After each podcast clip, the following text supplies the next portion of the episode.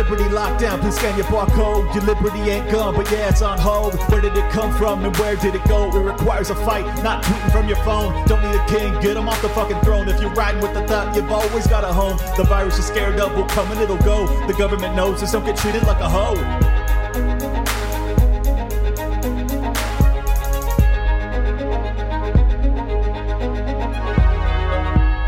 Welcome, everybody, back to another episode of Liberty Lockdown. And we are joined by my favorite constitutional scholar and yours, the host of Judging Liberty, Judge Andrew Napolitano. Welcome back, sir.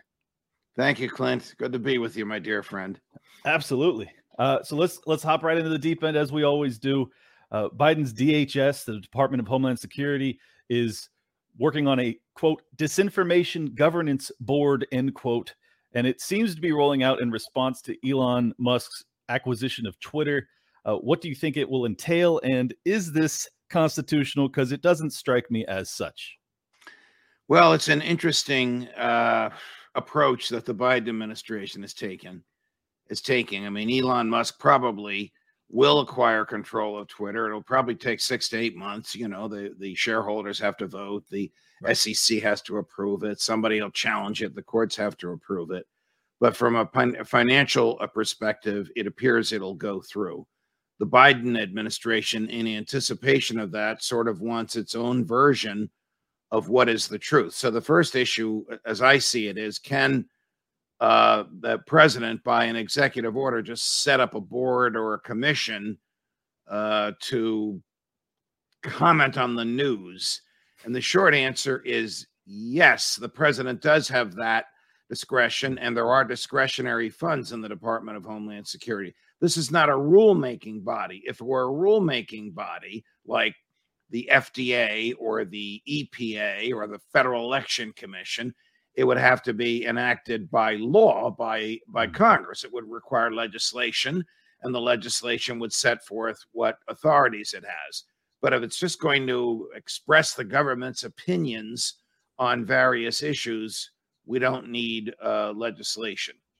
The interesting issue is what is it going to do? I mean, is it going to say, oh, that tweet by Donald Trump or that tweet by Clint Russell or that tweet by Ron Paul contains misinformation in it, and here's the correction? My first reaction would be, who the hell cares? Who cares what the government's opinion of somebody else's tweet True. is? Yeah. The danger comes when government acts like it has the same freedom of expression as the rest of us. One of the great gifts of my life was to be a close, close personal friend to the late Justice Antonin Scalia during the last 10 years of his life. We agreed on a lot of issues, we disagreed. We disagreed on whether or not the government has freedom of speech. Mm. My argument was freedom of speech is a natural right. It's a gift from God. It comes from our humanity. Only human beings have freedom of speech. The government doesn't have freedom of speech. If the government had the same freedom of speech rights as the rest of us, well, the government has a bottomless pit of money because it can just sell bonds, which is borrowing money, can effectively print money. It has the biggest bullhorn in the world and it would drown everybody else out. The government has no business, exactly. no authority under the Constitution to say this speech is right and this speech uh, is wrong. So, you know, if, if they're just expressing their opinion, it's like anybody's opinion, it should go in one ear uh, and out the other. But if their opinion, the government's opinion, the opinion of this board on some public issue, or this board's opinion on somebody else's opinion if you're still following me, becomes so overwhelming, then we get into an area known to constitutional scholars as chilling. Hmm. Chilling, chilling is government behavior which deters people, doesn't physically stop them, but deters them, makes them think three or four times from expressing their opinions because of the consequence.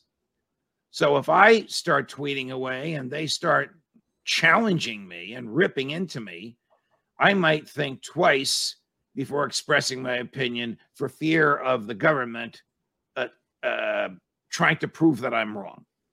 That Certainly. is expressly prohibited under the First Amendment. So, Scalia versus Napolitano. I believe he was wrong. I love him. God rest his soul. I pray he's in heaven. But, Indeed. but he he was wrong on that. He he, he did not accept the uh, natural law argument that our rights come from our humanity. I'll give you his argument. in fairness to him, the government has to communicate with people, so it has to put up a sign saying the speed limit is 25 miles an hour. Mhm. The the library is closed at 10 o'clock at night. And I said, okay, the government can do that. That's the government informing people of the law. That's not the government expressing a political opinion. Well, from the ability of the government to communicate, he extrapolated his view that the government can communicate uh, anything it wants. Interesting. This was in a uh, case.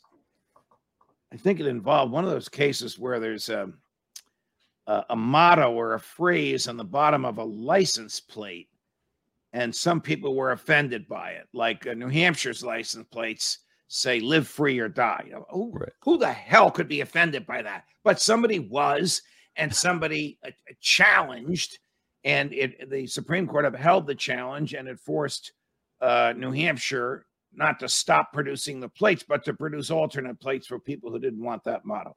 It wasn't that case, it was a Texas case, and I forget what the phrase was. But in that Texas case is where he expressed this opinion. And the next time we had dinner after that crazy opinion of his came out, we had this argument. Hmm.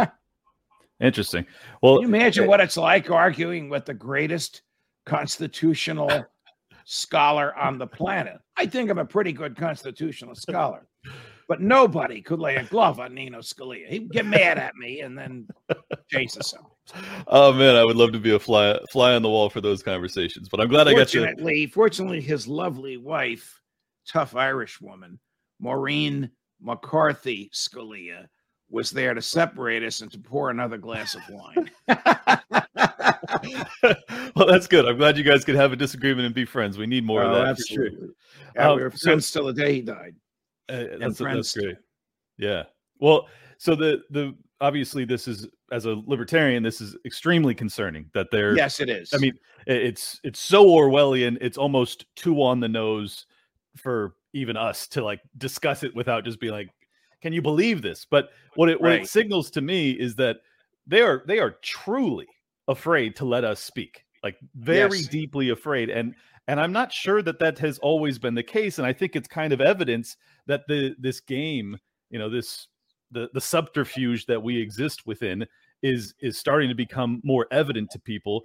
Is this is the fact that they're getting so extreme that the mask is kind of off that they're willing to implement these these sort of uh, you know totalitarian responses is it evidence of of weakness in the regime what do you think well, only libertarians truly believe in the freedom of speech.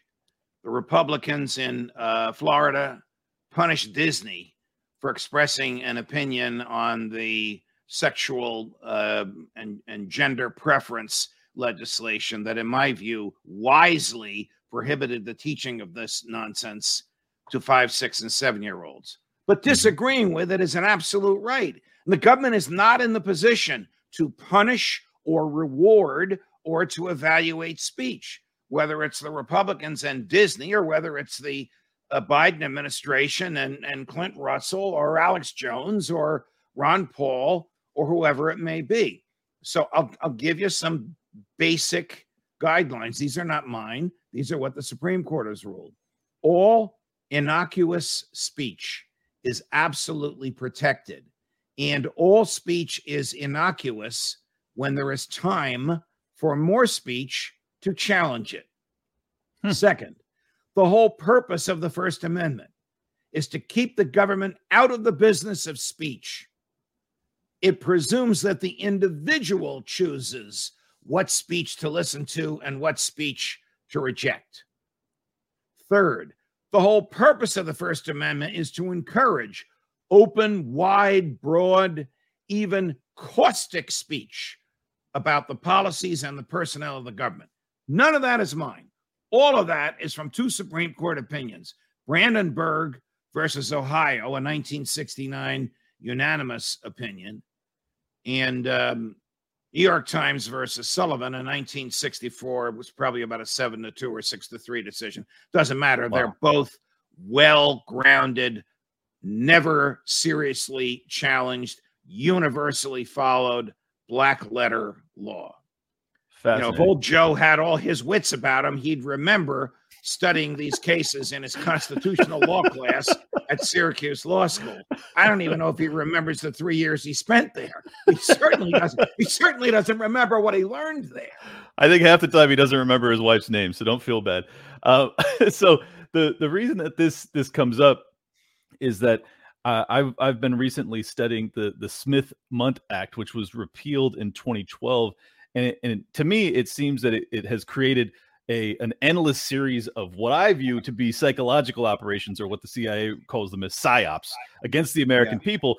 What what the Smith Mundt Act did was it removed or it made it legal for the American government to propagandize the American people. At least that's my reading of it. I'm curious. Yes, if, your your your thoughts are.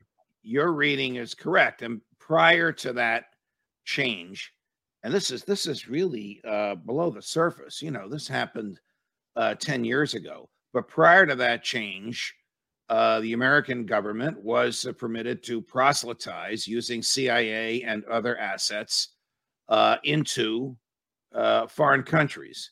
The theory was we will proselytize into what were called the captive states, the Baltic states, those countries that Joe Stalin grabbed uh, at the end of Poland, that Joe, for example, that Joe Stalin grabbed at the end of World War II, and they would listen to Voice of America or whatever. There were a number of these things. Uh, Radio Free Europe. I mean, the CIA ran many of them, and Mhm. they would learn uh, the advantages of freedom and capitalism, and it would cause them to repel the Soviet um, uh, dictatorship. Right. Well, who knows if it worked? The Soviet Union fell, and those countries, uh, for the most part, uh, became uh, free. What what is terrible about this is uh, once they changed the law and allowed all that nonsense to turn westward and to be pointed at the United States, it it it unleashed the CIA for the second known time in its history to violate its charter by engaging in activities in the US. The charter of the CIA in 1947 expressly prohibits it to uh, engage in any activities in the United States.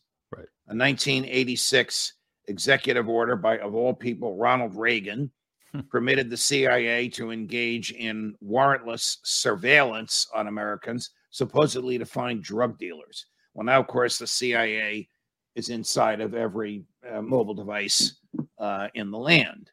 Uh, this statute uh, also violated the charter of the CIA uh, by permitting it and its various entities. I mean, you don't know it's the CIA. They come with great high end uh, equipment, with experienced radio people, and with a very radio uh, benign uh, sounding name, with advertisers and everything. You don't you don't know that this is the government, uh, and they're spewing uh, misinformation uh, at you. Again, I don't even know if old Joe knows that his government already does this.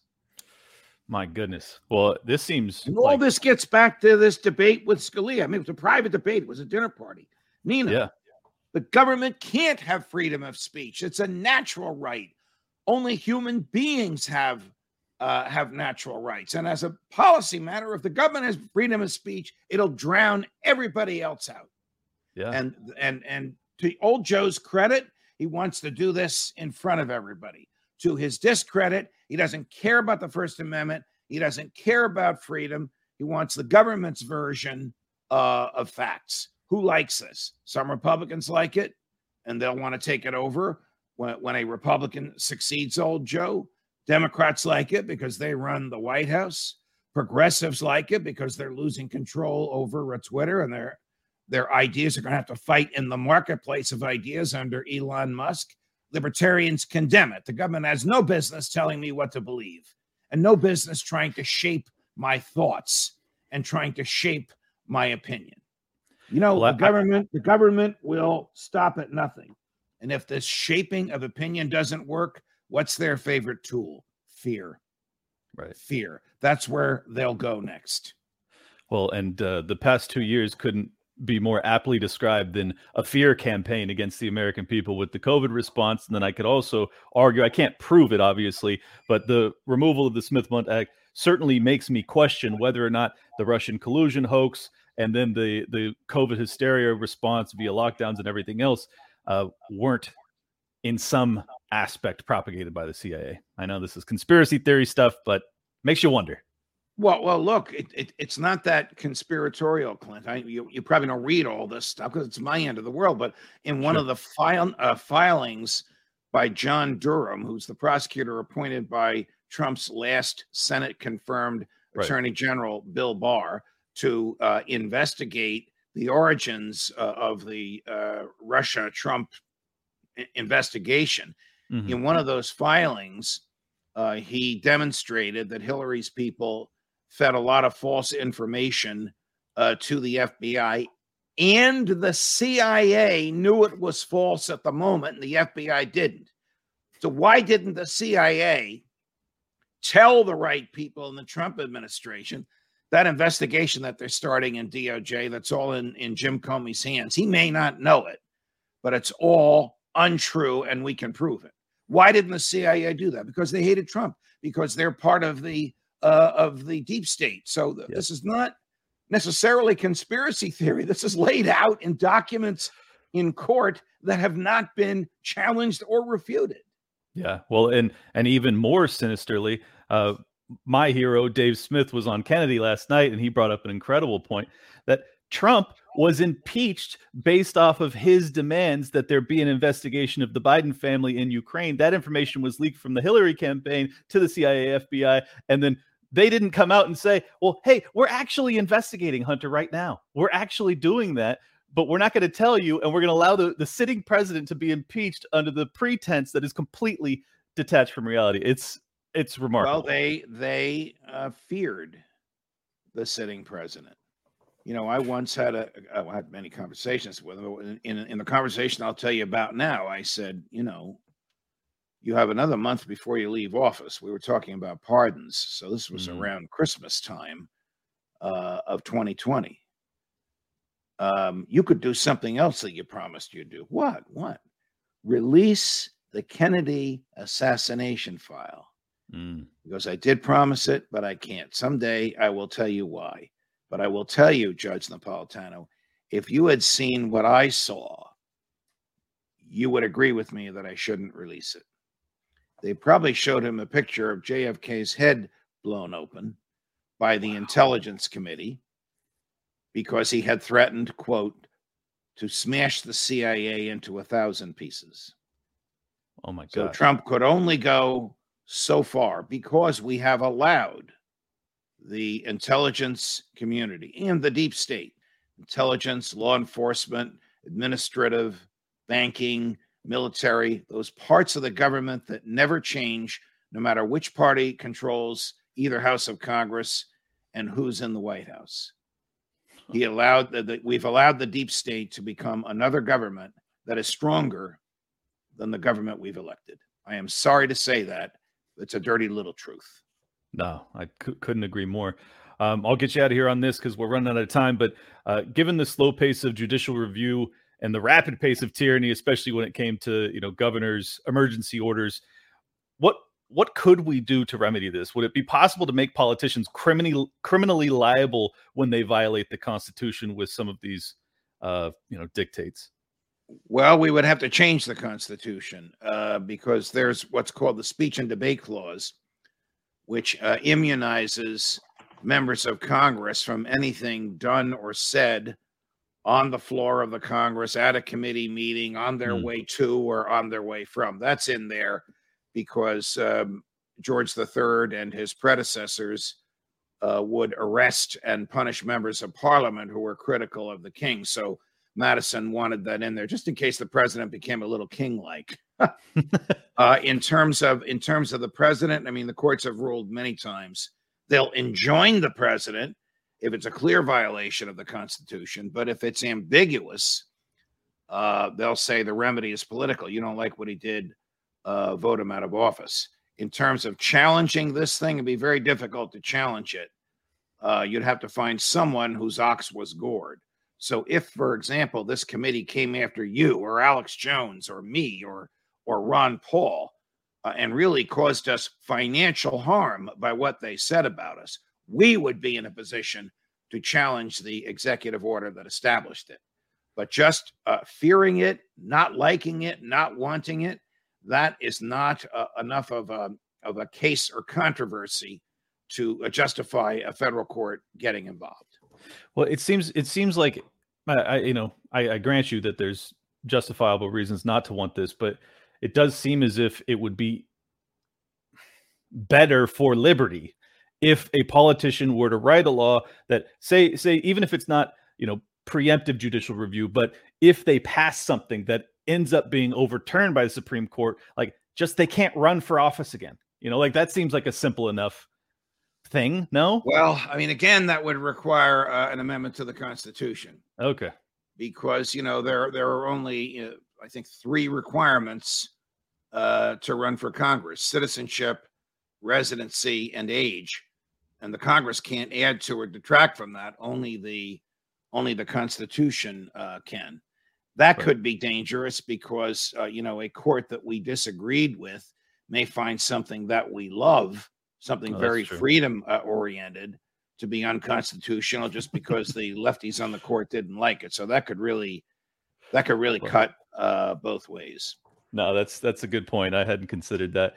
I'm just trying to find I'm trying to find solutions here, man. I I just hate I hate to have to wait a year and a half or two years for them to finally say we can fly without being muzzled, you know. And it's I was ju- I just had the same thought. That case was filed in July.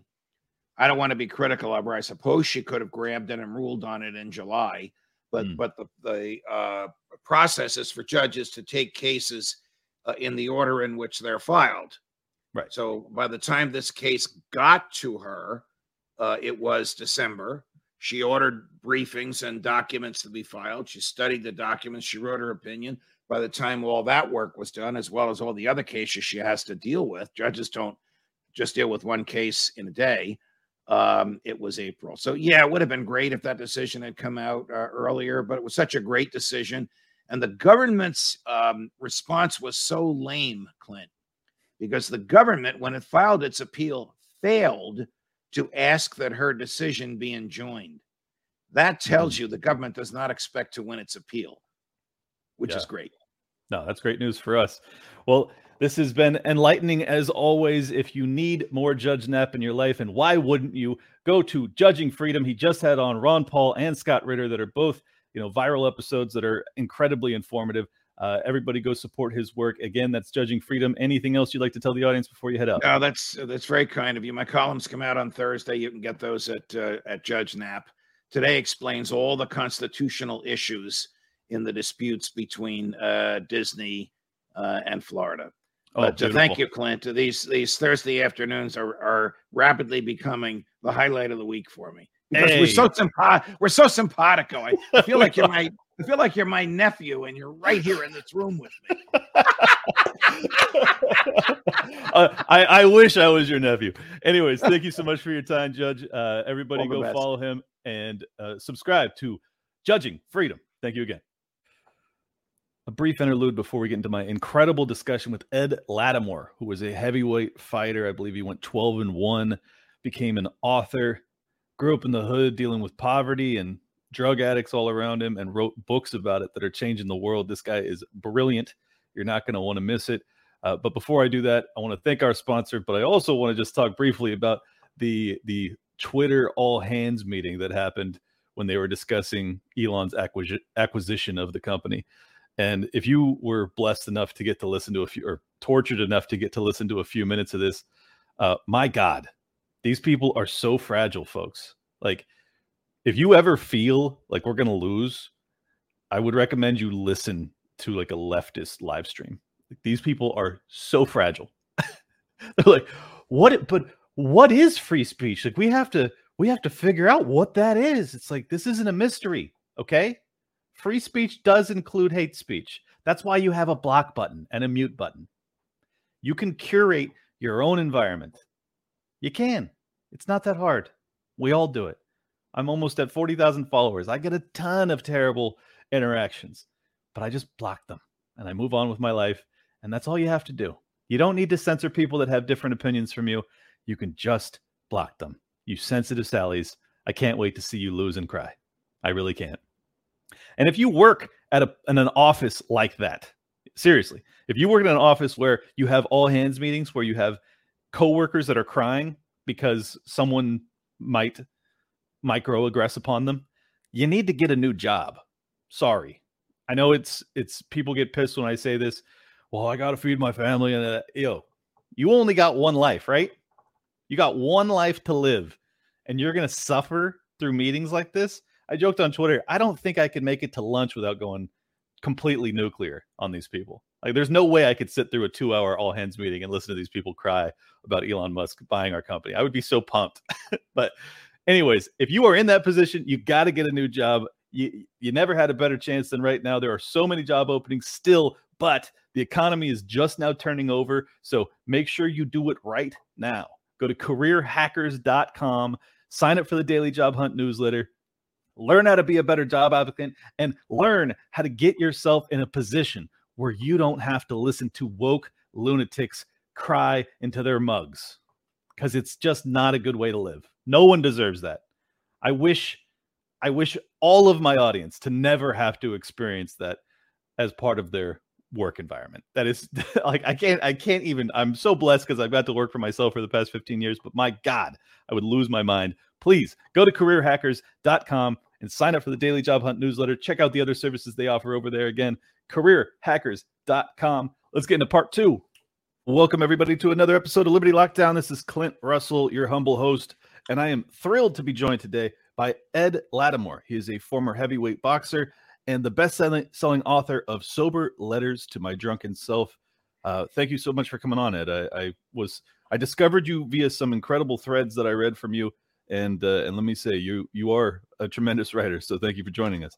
Uh, thank you. I really really appreciate that. You know, what's funny is I used to be very anti like creating threads on Twitter because I, I tracked some data and I, and I'm, they made some changes recently and how their algorithm is picking things up because now it's a fantastic way to express yourself. And and on top of that, I still believe that you should have your website with your content because that it just works better for people discovering you. But what I'm able to do is take those threads and then post and turn them into threads, and it's a really uh, fun time.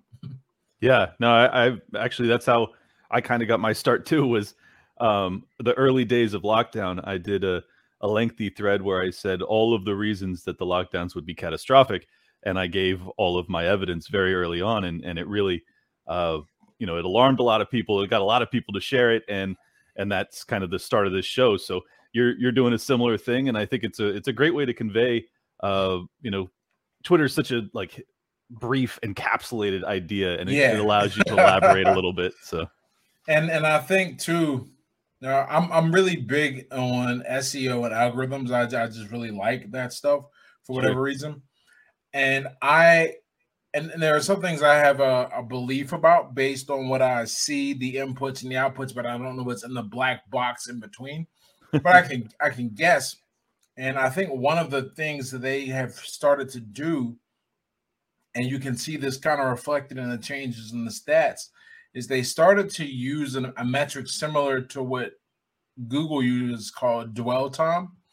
And the more people dwell or, or spend reading and interacting with your content, that mm. that sends a signal that this is worth sharing to other people. Because anytime you put something out, I've worked the math out on this. Maybe two to five percent of your audience sees it.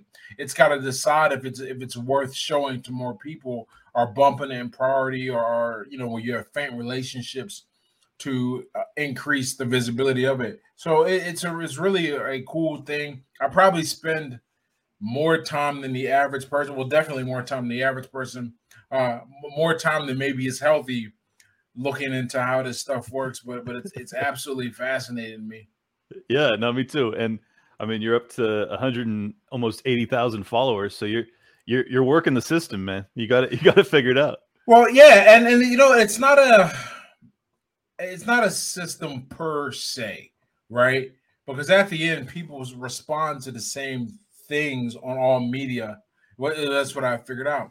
The trick, if you want to like talk about what system you'll work, is you work in the communication system. How do people read? How do they interpret? How do they feel?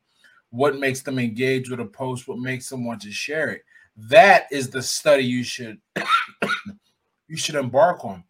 Right. And then from there, you you learn kind of the technical execution of it, the the writing, you know, the, uh, the stylistic devices to use. It's like my coach used to always say, I can teach you how to fight, but I can't turn you into a fighter. And this is like the, the those two scenarios or those two areas I gave where you're studying what makes people engage. That's become that's a fighter, right? Uh, because someone with terrible writing could still figure that out, and I see it all the time. On the other hand, if you have good writing, if you have good technique, you can throw a good punch. Uh, you might not be the best writer, and I've seen this too, where guys, you know, they are they are expert wordsmiths, but they don't understand how to make their stuff be be um engaging. They they think, you know, and it can be any number of reasons.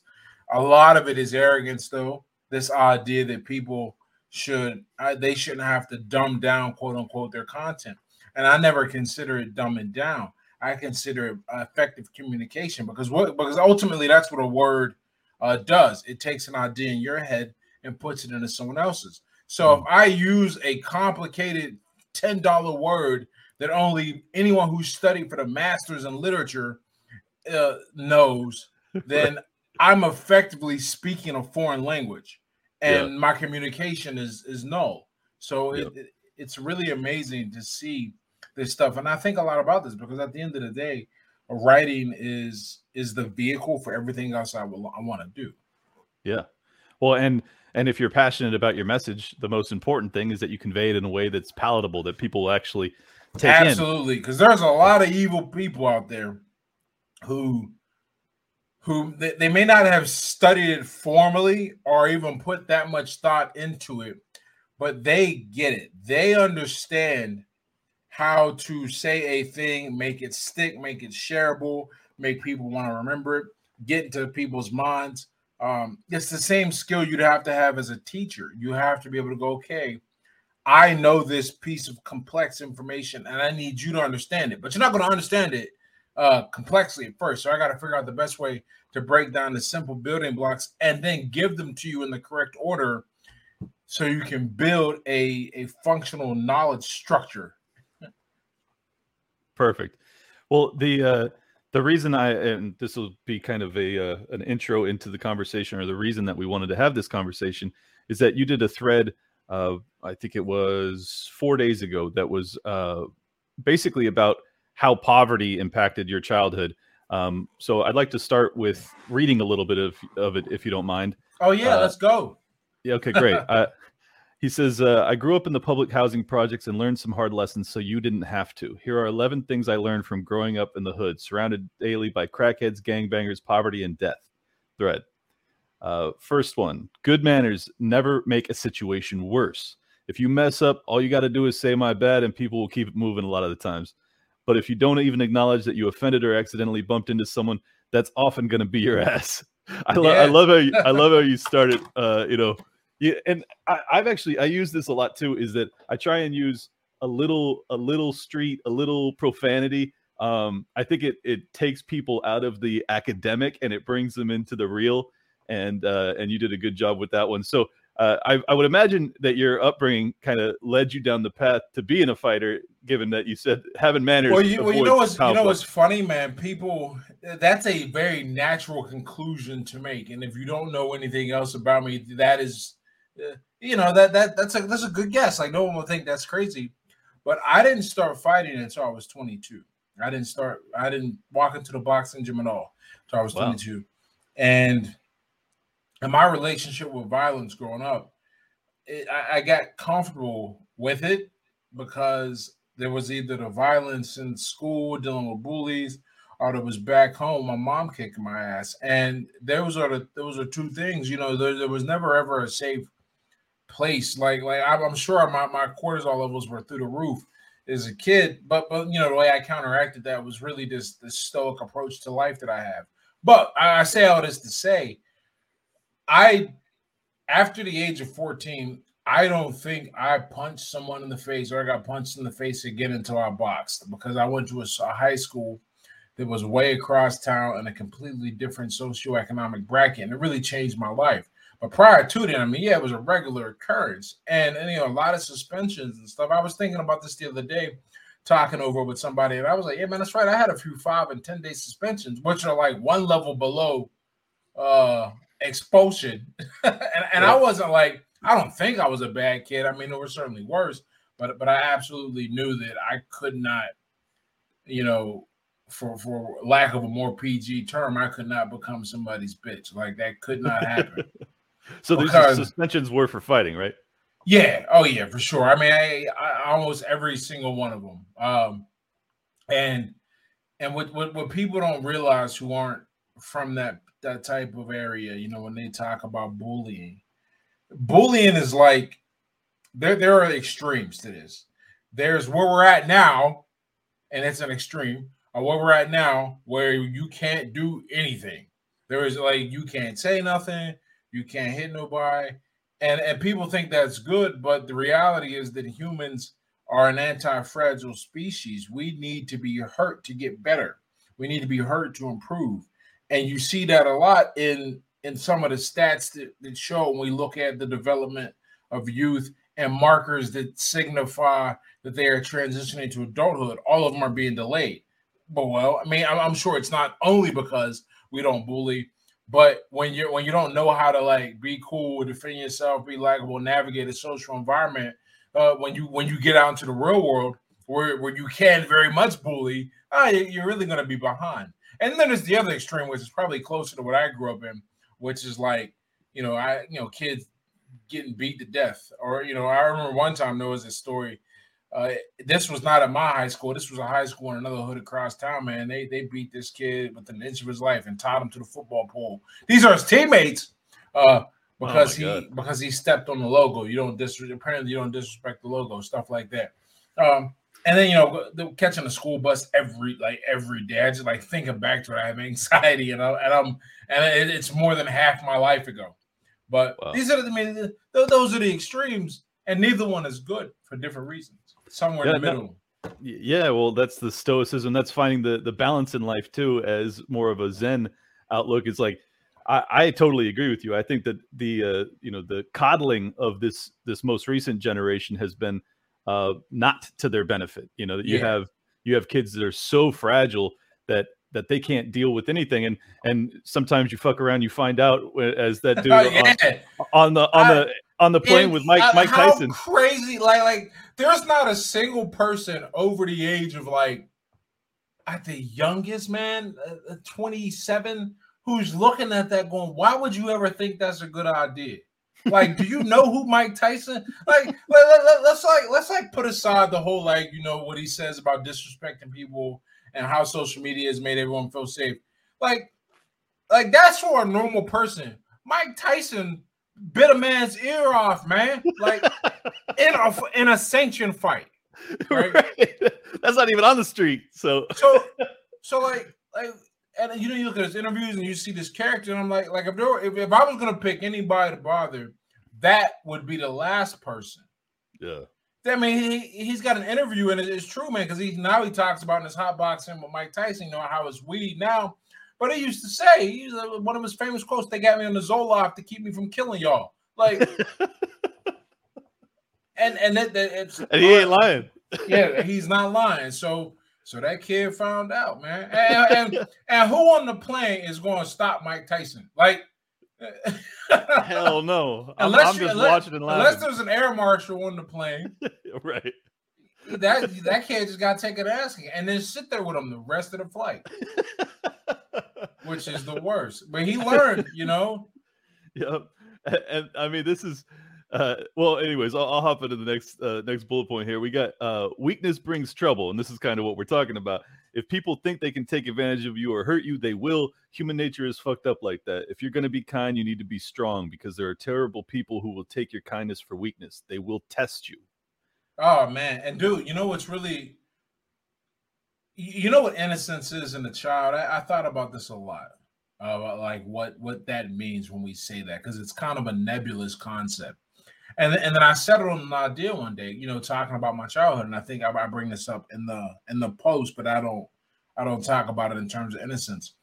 Innocence is the ability to exist in the world, uh, and not have to face consequences and not have to deal with the pressure like you can you can just be you can literally be a kid and everyone is going to kind of look at what you do and go that's a kid. Now obviously there, there are boundaries. Like if you come out you accidentally kill somebody as a kid that changes the perception but even still we're going to go but you didn't really understand that you could kill somebody like a five year old somehow right?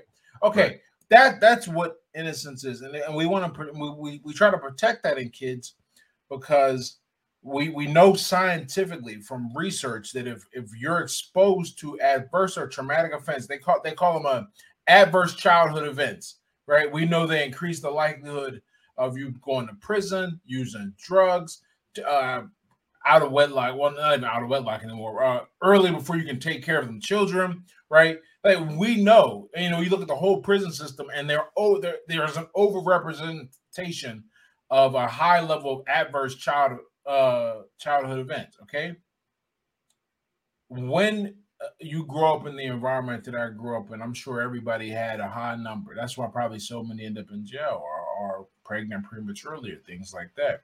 You don't get to be innocent because reality is beating down on you the whole time. And that's something i, I didn't realize.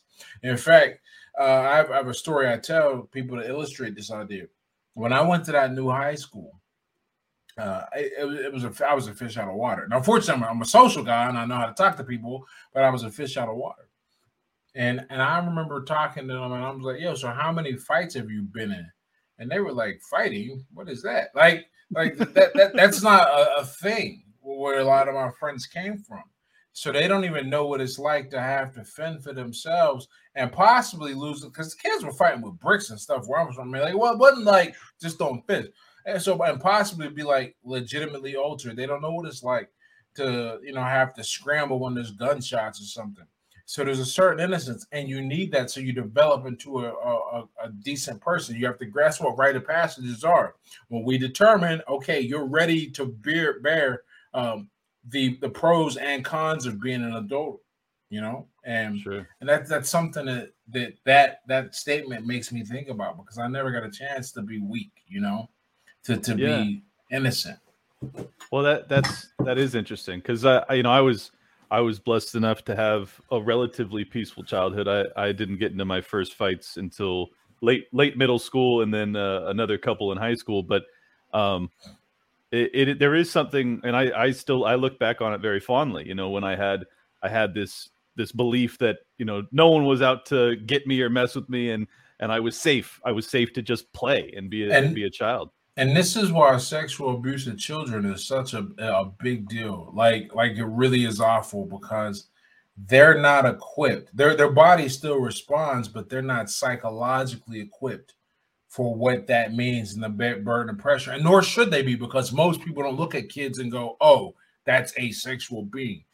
But the sickos who do they ruin those completely because they're not equipped psychologically for that well, even that, close to it yeah, that's what this whole debate is with uh, in Florida, which is where I'm at right now, about about the education that we're giving to kids. Like, even though it may not be sexual molestation or anything like that, um, to teach children, you know, yeah, five to seven year olds, I don't think it's right, man. It's, it's it's absolutely crazy, and and I've gotten really good mainly because now I'm I'm just popular enough to where when I say something on Facebook, it, it finds me and and I and look, I don't care anything I, I put out. I stand by, but but there's sure I just don't. You know the big thing, the real the real truth is on Facebook, people aren't limited in their characters, so they can type me a whole damn diatribe if they disagree. And and then, and then on top of that, the, the notifications um, are just more powerful because every time I go on the Facebook, it's just that red dot just stays there, right? Yeah, so I go check it out. But um, no, I saw somebody writing about how you know, in defense of it, saying that that think about all the things that you are aware of when you're a kid, and I'm like, And, and and you know you should understand that and and know that families all look different. It's not just you know a mom and a dad and two dads, two moms. And I'm like, yeah, but that's that's not when you're a kid, you're not equipped to to even comprehend that the right way. Exactly. Like like a perfect one of my favorite stories growing up. My my teacher told me when I was like in the fourth or fifth grade, and it always stuck with me. She was at a at a McDonald's, and it was in a predominantly black neighborhood, and I guess these this white guy and his kid were driving through, and they stopped, and and they're in line, and the kid is like four or something, and looks around and goes, "Wow, Daddy, look at all the brown people." Doesn't say anything offensive. Right. Or, or, or, because because and that tells us that no one's uh, you know at home calling us the M word and shit, right? Exactly. But like but like that is her impression. She is just like look at all the brown people. Yeah. She doesn't she doesn't know anything about the racial tension or right, right. they could exist with that statement.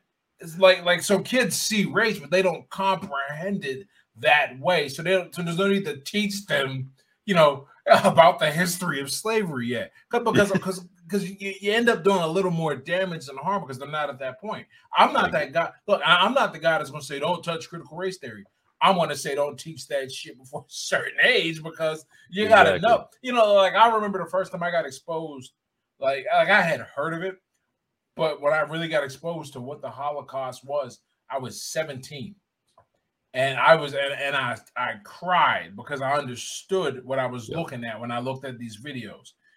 Imagine showing that to me when I'm eight. I don't know. I'm, I might even inappropriately laugh right. and, and take humor in it. There's a certain level of cognitive development that, that i think people are forgetting is is really important to understand these complex topics. They just you know and then so so yeah like i'll there there are some other things i'll stand by that, that, that make me mad and if and if you share that idea we probably share a lot of the same uh, oh yeah, for sure. Yeah, I mean, I, I I feel the same way, man. I think there's there's value in many of these ideas, and certainly there's value in having tolerance for different lifestyles.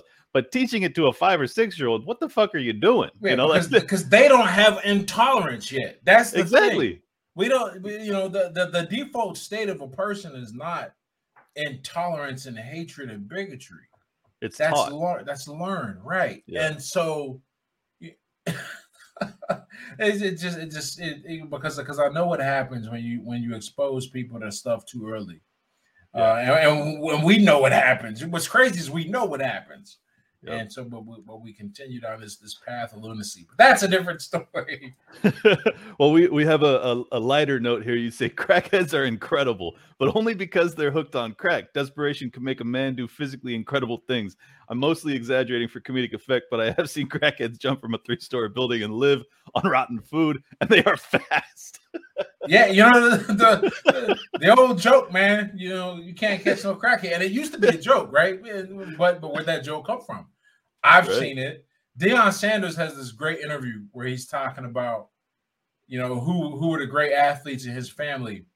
And he and the first thing he says, he goes, Man, my uncle Junebug, I couldn't catch him as fast, but he's a crackhead though. And he's just saying it. And if you don't know anything about the crackhead lore or legend, that that means nothing. But but if you're from that area, you know, yeah, even Deion wasn't catching no crack. and we all know how fast Deion was. So. Yeah, exactly. So yeah, it's one of those things. And I grew up with it, man. Dude, I'm telling you, I I I was babysat by by crackheads and addicts. I have a memory of of uh, grabbing a syringe. I thought was a water gun and squirting the water water out. And and then my mom arguing with the woman who was babysitting us, and I thought it's because I put water on the couch. Turns out it was like fifty dollars worth of heroin and stuff like that. So, so I, have been around that, and then you know we live next door to to a pretty pretty um I don't know what adjective I'm even looking for sadistic, crazy, cruel, uh, intense, whatever crack dealer. Uh, my mom never dealt in anything hard, but, but she she sold weed, and so I, you know you see that. Uh, it, it was a it was a really just an interesting thing to see, and I I coped with humor and and that's just what I had an, an immediate like first order uh relationship with. We're not talking about the shit I seen like just in the neighborhood. You know, it was obvious or across the street. That's just, just what I knew. And so yeah. so for me, it was it was funny, man. Uh, no, it's fun. well, well, it's funny now. And and, and I think humor humor was my coping mechanism. Yeah, no, I think I think that's that's one thing I hate about this era more than anything is that the the wokeification of society has made us all so sensitive that we we don't joke about each other's differences anymore. Oh man, and we're we're you know we're so we're so it is uh, concerned about a shame. Yeah, it's a shame because because humor is not supposed to make you comfortable. It's supposed to. It's it's weird. Uh, comedic relief or comic relief. When you hear that, that's exactly what it is. It's supposed to break tension. But I would never say comedy's supposed to make you feel comfortable uh, it's just that in that tension being released and raised, released, released, uh, there is the effect of laughter, and you come out feeling better because laughter makes you feel better. We know how it affects the dopamine, the serotonin in your brain, but like it's not it, no one was ever good at even the jester the jester's job is to make fun of the king like and, right. and, make him laugh by that effect like so if you can make fun of the king and not lose your head you know, you had a career. yeah, so so that's the you know it's a shame, and and I do think, right, like like all things, you know, you can take a thing too far, right?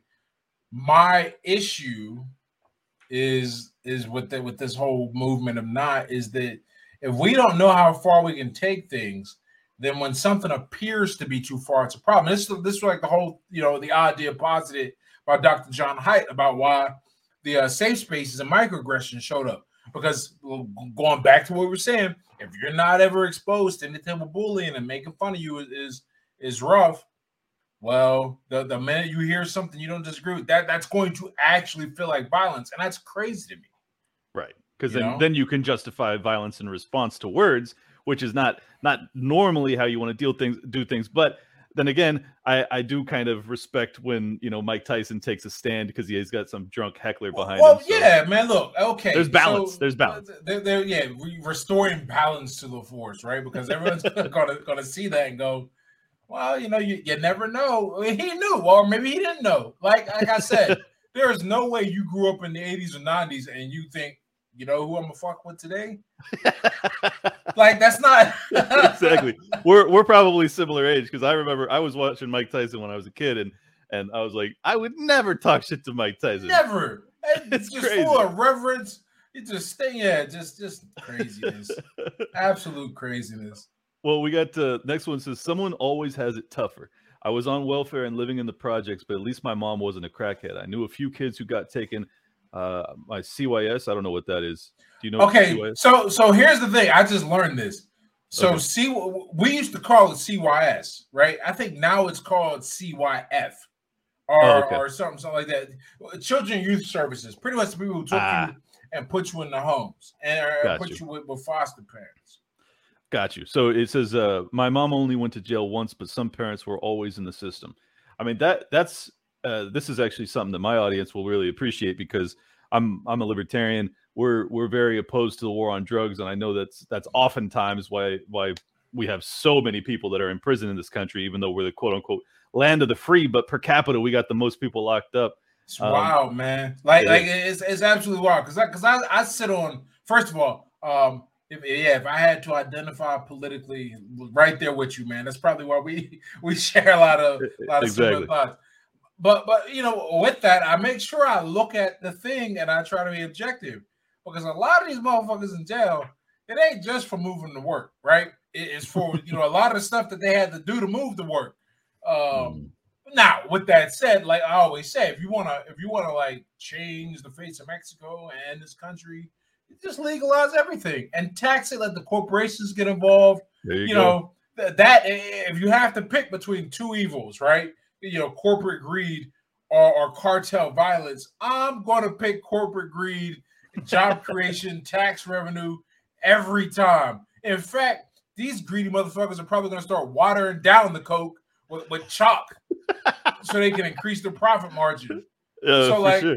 that, it's just no. Nah, I'm with you all the way, all the way on uh, the war on drugs.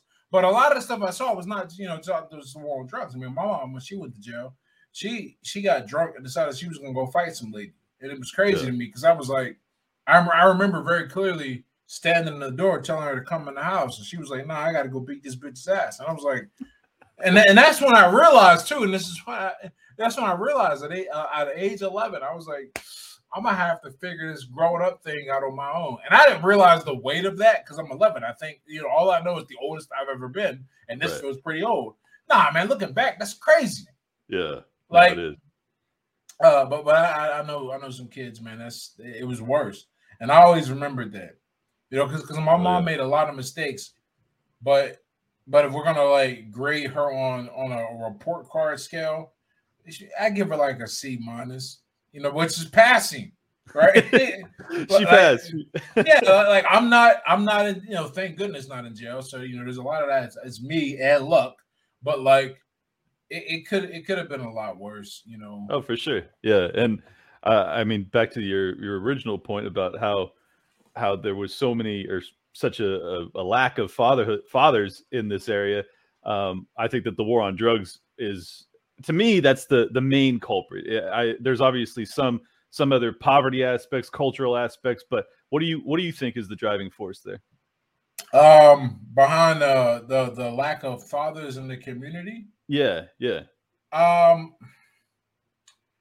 not to get all tinfoil hat here, but but when you look at the numbers, and I only know about the black community. Sure. When you look at the numbers, up until about 1955, 1960, we were a very married group of people. Very, Yeah. they were two parent households. And then Tom, Thomas 60s Sowell wrote about this. Yeah, okay, right. Okay, so so you know exactly where I'm going. Yeah. Uh so, and then in the 60s, 70s, all of a sudden this fucking the single mom thing really takes off and flies off. I I don't think the prison system is the biggest contributor. Obviously, it is a contributor. I don't think it is the top even three. I can think of three things right off the top of my head. Um, the the biggest contributor is that we we've been incentivized. Legit people don't like to talk about this, but it's true, and and, and now it's starting to trickle out into the white community as well. Uh, we've been incentivized to not have a father in the home. Yeah, it's crazy, man. And because because look, at the end of the day, I mean, I don't know what it's like to be a woman, so I can only look at this from the perspective of being a man.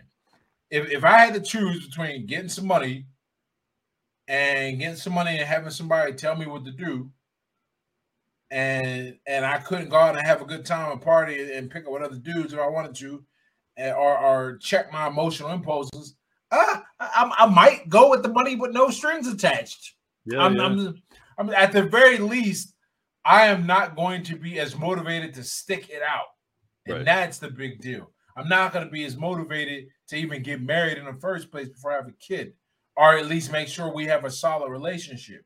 All of these things make a big, big difference. The you know the the black community. I, I was going to do a speech and I decided not to one day um, about how if you want to look at the future of America, kind of look at what happened to us because we were we, we were really used as kind of a, a poster child not not really a poster child whenever someone wants to attach the move a cause it always gets attached to the black cause for freedom Yep. back in the 60s because that's a very because it, it- you don't have to be too smart to realize it's not the same. Like gay rights ain't the same as you know it's not the same as civil rights or or women's rights aren't even the same as civil rights. But it, but it's a it's a nice one to attach because it's visible and it made such a big difference. And so that's what people have done. They have went this movement like what happened to us um let's attach something to it. And you see that a lot now or you saw that a lot i think with with everything from i'm not the dude that's going to be like women shouldn't vote or women shouldn't work. That's that's i i don't think that is an economically um most effective forward. But i i cannot deny the effect that that has. Yes, you know? Of course. and and now we pay more attention. You know, I went and gave a speech at a program I went to, and the woman pulled me aside when I was in high school. I went to this program, and then I went back, I think two or three years ago, and gave a talk. And the woman pulled me aside and was like, "Look, um, this was my mentor, a female, when I was in the program." She goes, "The boys, the the girls are good, but the boys are being neglected to the point so much in school because we we spun this narrative that women are behind and everything. When you look at the numbers, they are kicking our ass. Right. Uh, like, and, and it's not even close. Like, like it was like it was like close in the 90s. Like we want to talk like an equal period, probably like late 90s, early 2000s. But Yep. now, um, and this is all coming back to the to the, the lack of fathers. This isn't just a, a random rant, but but Sure. now it's you know rates of college, int- all, all salaries until you get to the top where you kind of make a got to make a choice between family and having a kid. Um, Exactly. Academics, uh, dropout rate, graduation rate, all of those things. Uh, women are killing guys. So there's so the guys, and who's going to be more affected by that? Well, uh, a smaller boat is going to be shaken up by bigger waves than a Mm. bigger boat. And so if you're already uh, at the if you're already at the uh, the quote unquote bottom, or at least not at the top, uh, when these changes occur, you're going to be shaken up by them a little more. And I think that's what happened.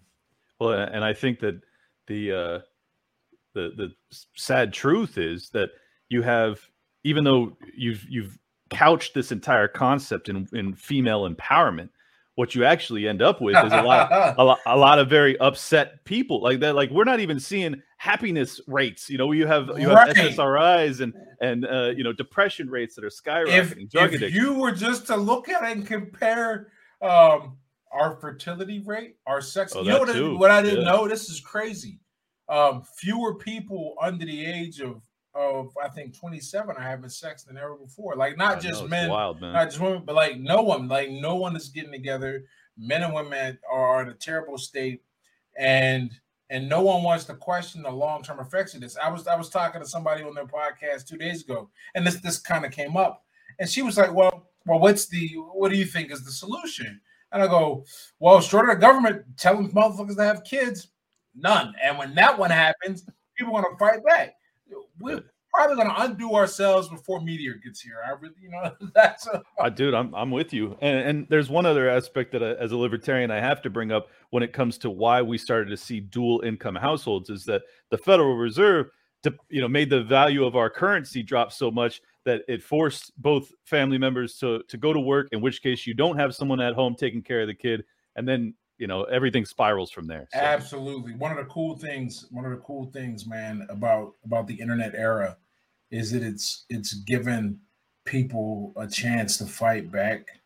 Like for example, we we were talking about this with my girl today because because we're we're expecting and and the cool th- uh, things and and one of the cool things is that okay, so I work from home effectively, right? But uh, right, and so does she with what she does. We're both independently, you know, independent business, but we work from home. Love it. We were just talking about how like that's going to be so easy.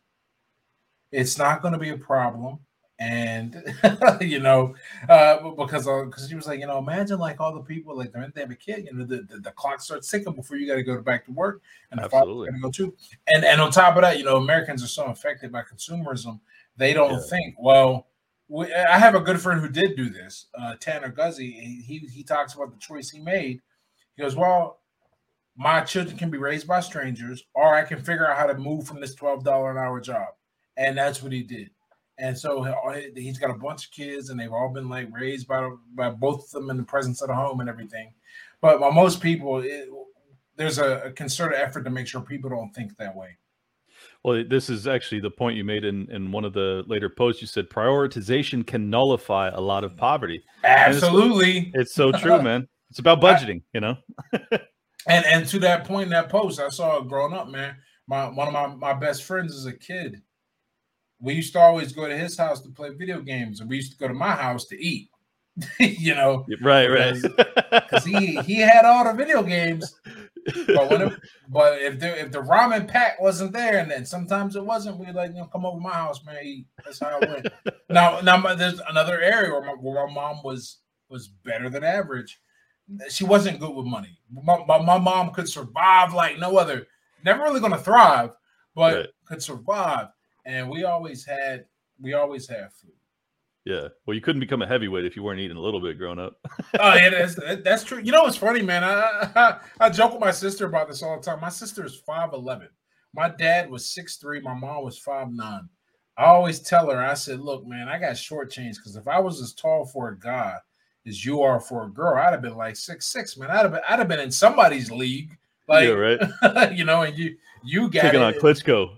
right? Like, dude, it, it sucks, man. It sucks so much because I'm only six one, and Yeah. that is that that's and, and but I'm built like Right. uh like yeah. I mean, when I was playing D1, I got up to 260, no problem on the frame, and was moving at like four five, uh, 40 speed.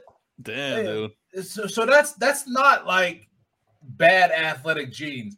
But you can if you're not tall these days, man, it, it's it's hard, man. It's hard. I, that's why I don't fight. Or one or one re, or one of the reasons why I stopped fighting because I looked at how far I could go, or realistically at six one with my skill set, and I said even if I get to the top ten, these motherfuckers they're not just big; they're actually really good athletes too. right, right. So- yeah.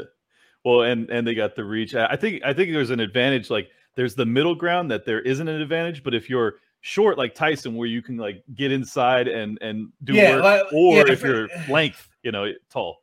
If So- I was like six one is a weird middle ground, man, because Right. yeah, I'm like like right, I'm not I'm not that short. In fact, in fact, I'm not short at all, like compared to Right. the whole population. Yeah, I'm But six one. I- I, feel tall. But I'm right. You you're you're taller, but statistically than 92 percent of men you'll Right. ever come across, right? like so, you notice when somebody's tall because most times at six one that doesn't happen. Yeah. But in the ring, man, every like it was, it was weird. I was like, everyone is effing six four, man. What the? it's like, Uh, so you say uh poverty is the root of evil. I remember I watched a pizza delivery guy get the shit beat out of him on Christmas Eve. Also, they could get like four hundred dollars in a free pizza. Like Meek Mill said, when certain get to starving, know that gun gonna shine. I love that. yeah, dude, it's it's true. Look, I everyone goes, oh, the real quote is the root of money, uh, money or the love of money is the root of our evil. I'm like, man, shut the fuck. Like, like that's that, that's one of those things you can say from a position of of moderate privilege, and you're just going to ignore everything you see. Like, like I've been in in some poor neighborhoods outside the United States, and it's the same thing. Like it's Yeah. not like like you, people go, oh, poor people are happy everywhere. No, no, no, no, no. Um, relatively poor people are still doing the same goofy shit. Like just because the GDP is less in in the Dominican Republic, you're not just gonna get robbed on the streets of Santo Domingo. But if you in the if you were in the hood, you know that's Hell gonna be a different story. Yeah, I All mean, right. if people can't eat, they're gonna find a way. You know. Yeah, it's it's it's a, a crazy, uh, crazy thing that I I never forget because I never seen violence in, in decent neighborhoods, and people go, "Why is that? Is it the policing? Is it the drugs?" And I'm like, "Look, man, like I'm not talking about like dudes beefing over corners. That's a very different type of violence that, for the most part." uh, 80% of it is, is like contained and with between the players in the game. Not a lot of innocent bystanders because believe it or not, there is some bit of a system of, of honor in the hood. Like, like, if, you, if you hit somebody that ain't in the game and they got somebody who is in the game, you're gonna have to answer. And, and that's a that's a real thing. So what is what else is happening? Where does the other violence come from? and a lot of it, like they brought an outsider in and, and got him. You know, our poor people rob other poor people. It's it's crazy what desperation can make people do, and until you see it, uh, it, it's very easy to to quote a Bible verse from from the safety of your home. right, right. But until until you've been around it and seen what happens, it- it's like when people say money doesn't buy happiness. It, it's, I'm not saying it does, but but let's take the the statement and break down what actually happens. There is a very real point um, where money stops increasing your happiness. That's the Right. upper limit. But there's also a very real point where if you ain't there, you're going to be pretty unhappy. And and I don't know what that number is, but I know that number is making you choose between food, rent, and clothing for that week or something like that for, for that Hell yeah. year. All right. And- when you and the- you got to make real decisions about life based on money, that's a point of unhappiness. And if you make a little more, you're going to be happy. Hell yeah. And and the inflationary environment that we're dealing with right now, you're going to see a lot more people that are unhappy because Oh they, they were just barely getting by, and now they're not gonna. I'm, I'm about to move to Texas or Florida because Yep. because ain't ain't gonna be no question if I smoke somebody down there. Like, I mean, well, I mean, obviously, like within within reason, Within right? reason. I can't, be, you know, what you say? Like, nah. Uh, but but that's a but like I, I filled my car up today, and I was like, man, this is outrageous. Like, this Yeah. shit was eighty dollars, man. It's I wild, just, dude. I just sat there and laughed. I was like, this is hilarious, and it's not funny, but but it is Well, funny. Yeah, I mean, if you can if you can afford it, it's it, you can laugh about it. If you if you can't, you know, fill your tank to get to work, then you start Right, to get this- real wild. You know what was crazy about this, man? Like, like uh, you, you comment on the gas price on social media, and you get two types of idiots, no matter what. You get the one kind of idiot who is is so afraid of of looking at any pl- well, they're pretty much both but there's but but this one is so afraid of conceding anything to the opposition politically that they won't even recognize that the gas prices are that bad.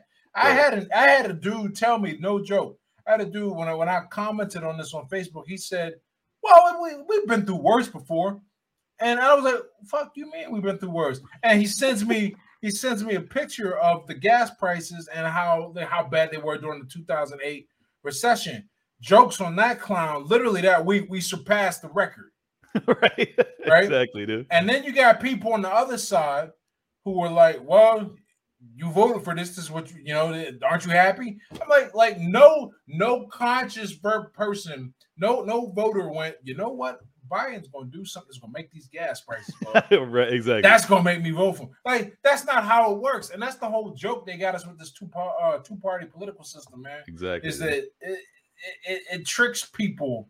It's done a great job, and I, I don't think we're ever gonna undo it. Like I said, I'm I'm convinced we're gonna undo ourselves Yeah. before media gets here. I just even short of somebody figuring out a drug to, to alter belief, uh, it's it's a it's a wild ride here. Yeah, hell yeah, dude. That's-. That's the other reason I moved to Florida. Same same idea you had. I was like, I'm gonna have to be able to defend myself because shit's about to get crazy. right and, and not and not like be calling the question like like I, I know some states i found this out man like uh, well not states i know in canada it's like this i don't know if there's any states where like you're supposed to try and reason with somebody if they break into your house Yeah. otherwise you could be charged of murder and i'm like yo this is this is mad like You you eh. break into my house, we ain't talking. right like we're, we're way past words at that point well, th- this is about this is kind of a, a play off that last point about how we're gonna undo ourselves. You said most people ain't gonna make it. We be lucky you were born where you were and can read this. Most won't ever see it. Most won't ever know they can do better. If all you know is what you know from birth, then it is uh, then is it really your fault you end up repeating generational curses?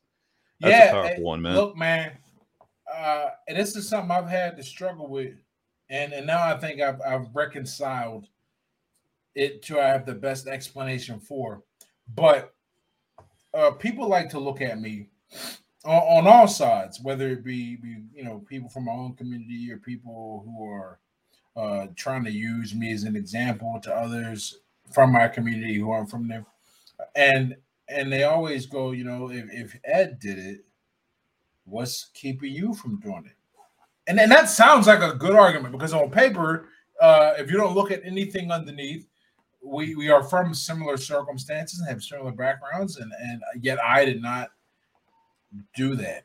I did not do a lot of things, and I am unusual. Most people don't are, aren't like me. So what we're really falling for is survivor's bias. We're looking at the people who made it and using them as an example of how easy it is to make it instead of asking the correct question which is why is he the only one that made it which is a, which, which is a different question same same line of of or rather same uh evidence to raise a question but you raise a different question instead Yeah. and one of the things I, I figured out is is i'm i'm lucky I, I there's no other way to put it i'm i'm lucky now i'm lucky in the sense that i was born with certain attributes and certain uh, personality traits that made me resistant to certain things that would have that, would have ultimately spelled my demise.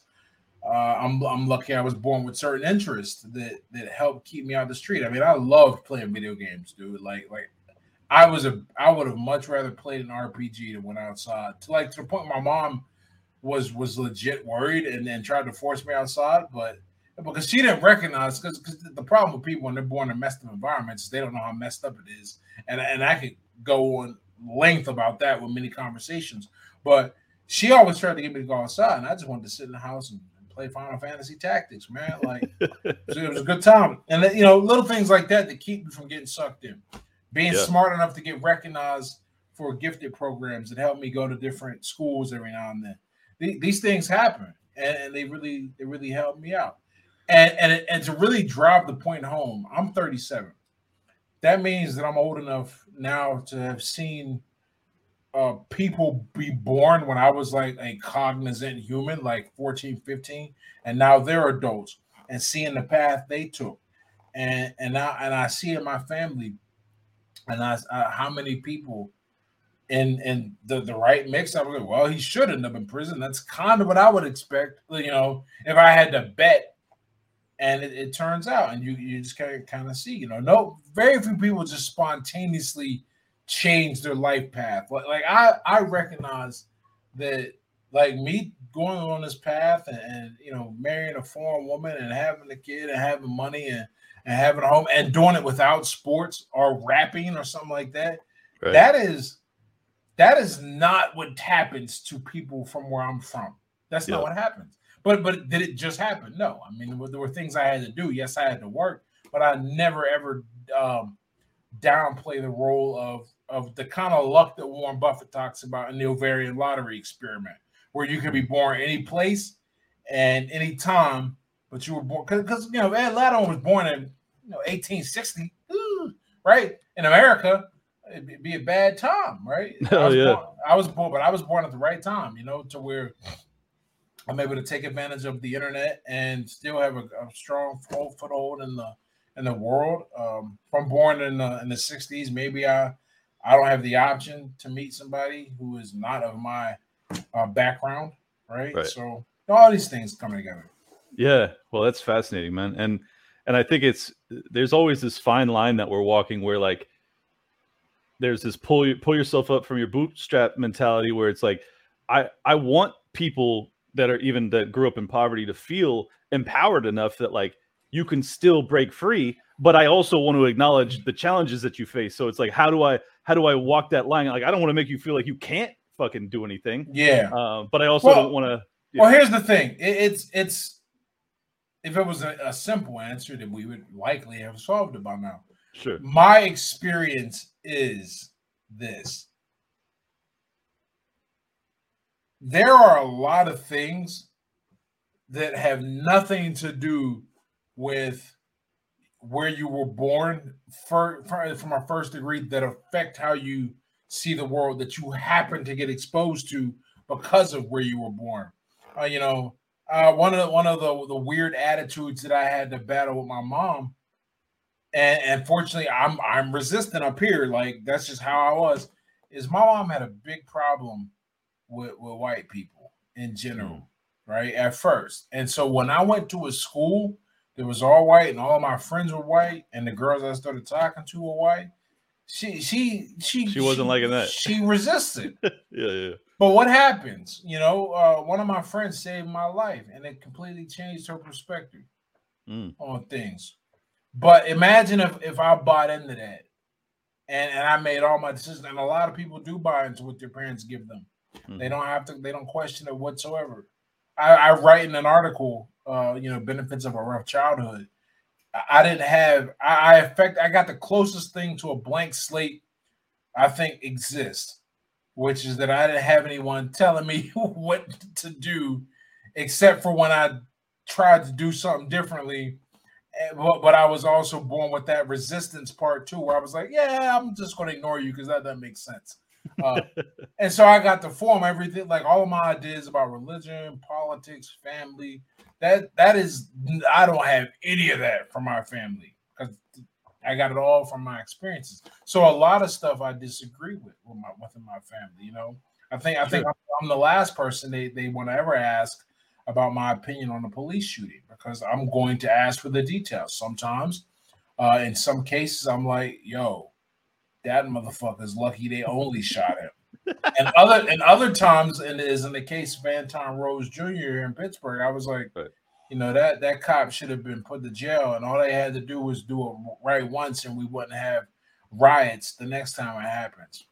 So, um, but but that's the thing, like the ability to think and not just align with the tribe that I was brought up, and that's that's that's not normal. A lot Yeah, of people well, and that that kind of tribalistic view of these topics is a real problem because you have the the conservatives or the republicans that'll just defend the cops no matter what and then you have the you know the usually it's a democrat um, that that perceives any cop shooting of anybody as a you know evidence of the systemic problem and Yeah. yada yada and it's like oh well man, dude, sometimes it is and sometimes it isn't we could have a whole combo on that, man. I am Right. I am 100% convinced, and, and I get all kinds of hate from this. I don't care. I am 100% convinced that, that it is intentional that they make these shootings Dude, about I'm race race because when you look at the numbers, uh, forget percentage. We're just talking about absolutes because it's not a percentage issue. It is a uh, a percentage of sh- stops or whatever, right? right um, that, that more whites are shot than blacks, but we can't bring that up because it's not divisive enough. exactly And and when it happens, uh, and we can make it divisive, that diverts attention off of the real problem, which is the police training in this country is is really bad. Like like I didn't realize how bad it was until I, I helped a friend get into the police academy. And in retrospect, I was like, all she had to do was pass the physical and have a few community college credits. I don't know if this person is the best option. Like, like, but, but you know, I, I helped, but, but seeing that and then hearing how long the academy was and what they had them do, I was like, yo, this is the real problem. But if we if we highlight that problem, that's one we can fix. Like, what does racial equality look like? No one, like, like everyone can talk about it, but but if I if I ask you, put down a a a um a condition that we can compare and go, okay, we've achieved it or we haven't. You can't do that, but we can do that if we start talking about budget and spending, the outcomes of the police, and and then nobody wants that, man. Yeah. Well, yeah, and to your point, you know, I can rattle off at least a half a dozen that I know very well uh, of white people that were killed by the cops unnecessarily, and these and these names are are not well known at all, you know, and right. and it's like, but they they don't want us to come together to push back against the police state and and excessive use of force. They want us to be divided, and that doesn't that doesn't fucking fix the problem. And I'm interested in fixing the problem. I want the cops to stop killing people. You are speaking my language, man. That is like, like the absolute truth. I say it all the time. Is that the, the division keeps because because they don't have to. They don't have to change your mind. They just have to make you stop thinking about them, right? They, you ever see that meme with the king? And he's like, all you got to do is convince the pitchfork people that the, the, the torch people are trying to take the Yes. pitchfork. yeah, Yeah. yeah, yeah. That's man. eh, That's what it is. it- it's funny because it's true and you see it time and time and time again but you got to remember you know by by measure of the way we do normative intelligence Mm. the average person represents the majority of society and they are not very bright they ain't very smart. well, I'll get you out, out of here on this. Uh, it's the last post in this thread, and I, I hope everyone will go follow Ed. It's at Ed Latimore. He says, "If you've got a decent family situation, be grateful. You won. You're so far ahead of the game that you can actually backtrack and still be ahead of where people like me start. Uh, that's man, that's powerful. And it's it's true. I think like do all, all the you know the adverse childhood affects things. Um and and you look at the also another great stat to look at are the number of prisoners who grew up in a single parent household. It overrepresented as well. If you have a good family you have something that that you had no control over that is going to shape your life in ways you don't even know. Mhm. Like, like I have a really good friend, and his family is incredible. The, the friend I was talking about, where I did to save my life, it's his Oh, yeah. This guy, right? He went to college, and and I wouldn't consider them, you know, at the very least, if they are rich, they don't like flash it or anything like that. Right. But he was able to go to college and graduate with no debt. And then when he came out, because they had moved, he let they his parents made him rent. They didn't just give it to him; they got to rent the house, but it was so cheap that it was that it was amazing. So all you can just come right out and start getting ahead. And that's what your family's supposed to do. Mhm. You know, I, I never hate on somebody who's got a great family life, you know, because because that's the goal. I don't like what am I Exactly. hate on that and then and then give my kid like, oh, time for me to split and not support you. Like, no, that you gotta learn the world. That's not how it works. Uh, so if you have those, you know, even if you have a family that just loves and supports you and will understand and is willing to get better and learn. Because I didn't I didn't have those things, man. Like that, like like my mom loved me and she she supported me as best she could. But but if we're talking like expose me to new things or or invest in me, it, no, you know, it was, I had that's one of the reasons why I would never smoke and I hate cigarettes. I think about all the, the damn money wasted. Um, True. That could have been put towards something to make us better, but she didn't. She didn't want to, you know, do that. It was it was easy to be comfortable. So when you have good examples around you, that that can can just make your life better, and and, and Oh, not, yeah. not and it does. I mean, you, you grow up seeing more, seeing different things, seeing cool things. Ab- absolutely yeah i've been i've been blessed to have well it's funny i said i've been blessed to have some uh, some really great mentors growing up but i think the person as bizarre as this is the person that formulated my personality and my drive and my career more than anyone on earth is someone i only ever got to slap his his hand as he walked off the court kobe bryant like his his Oh, entire kidding.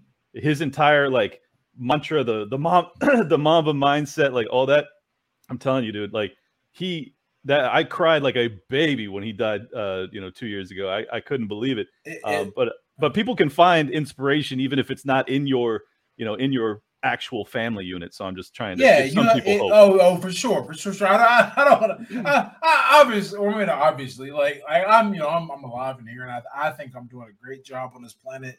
Um, but I know it was a rough, rough journey because I, I spent the majority of my, my 20s and, and early 30s really developing and learning and growing as a man. I didn't have my first real in-person role model until I was till I was damn near 30. You know, and 28 Wow. made it made a big difference. My coach, my, my professional boxing coach, you know, that, that that's a guy who who really inspired me to be a better person, not just a better fighter, great teacher, but inspired me to be a better person and and really taught me how to carry myself in, in a way that's important where your word is is is is so much more than Yeah. anything else. And I take that. I always think, okay, if if someone finds out I said or did this, how will it affect me and what they think of me? And you know, it's amazing what that what that that metric can do. Because if you have to stand by everything you say, you're probably going to consider what you say, and then that's going to change how you think about things. Right. Yeah. And and I almost all of my lengthy conversations are now recorded and and like frozen in stone so that uh, everyone gets to hear what I thought, you know, when I was 39 and stupid back in 2022. So it's going to be it's going to be interesting to see how this stuff uh, you know, looks in the future if I'm not arrested for, you know, wrong think. Uh anyways, Ed, it, it truly an honor to talk to you, man. Uh, you are are an inspiration, and you're brilliant, and I really appreciate your time.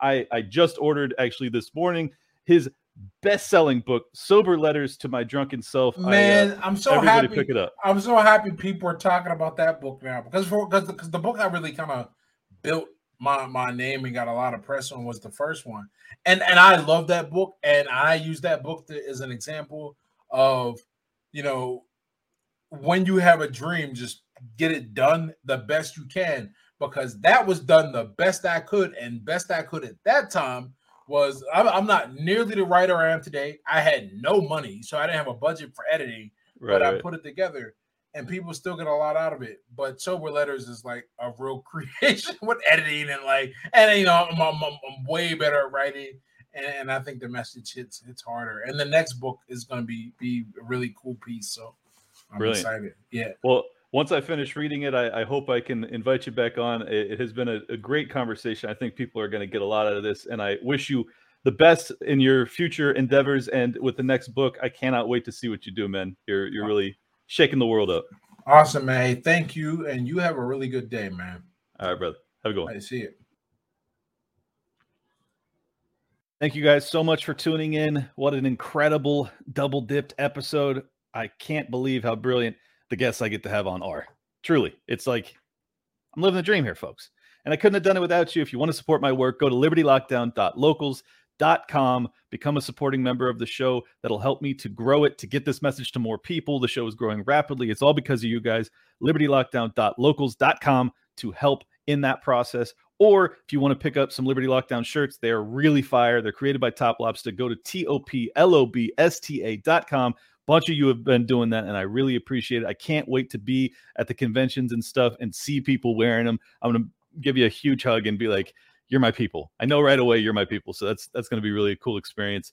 And speaking of i will be in ohio speaking at the convention there this weekend the 29th through the 30th i believe of april. So if you're listening to this right now make sure if you live in ohio come out and see me. It's going to be fun. I'm going to give a half an hour speech. You won't want to miss it Anyways, I'll catch you guys next week. Love you long time. Make sure you like, comment, subscribe, do the damn thing. We're out.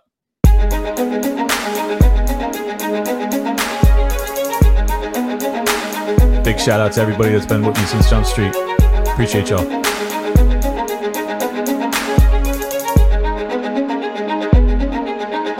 Welcome to Liberty Lockdown. Please scan your barcode. Your liberty ain't gone, but yeah, it's on hold. Where did it come from and where did it go? It requires a fight, not tweeting from your phone. Don't need a king, get him off the fucking throne. If you're riding with the thought, you've always got a home. The virus you're scared of will come and it'll go. The government knows just don't get treated like a hoe. Like Nico and Shane, you're probably wondering what's happening. Scared Hollywood left these lyrical fappening. A typo with Luke might bring the nooses. We all bite the bullet, I'm the king of the gooses. Freckles and Brit didn't know I could spit. Knew I was a patriot, but now I'm the shit. Bye. Peter Quinones, invite me on. Which podcaster sends custom songs? Part of the problem? Now I stand with the people. Dave showed the way, but I am unequal. Lions of Liberty, now hear me roar. Beat running out, but I got a bit more. Robbie the Fire, always running his mouth, but I made him a sandwich. Now I'm man of the house. The malice for Nick, but you're welcome to quit. I went over BLM with the fire I spit. Friends against government just call us fags. Copy the Cairo, put mummies in the bag. Allowable opinions get thrown on the ground. Silky Smooth Tom was the only sound. Getting so hot, must be air July. Screaming in the mic, a Ripper 59. Miles to ratio that black guns matter. Now all these lefties got crazy small bladders. None of us wanted war, but we're ready. You know I be bopping and rock steady. Liberty lockdown, please scan your barcode. Your liberty ain't gone, but yeah, it's on hold. Where did it come from and where did it go? It requires a fight, not tweeting from your phone. Don't need a king, get him off the fucking throne. If you're riding with the thought, you've always got a home.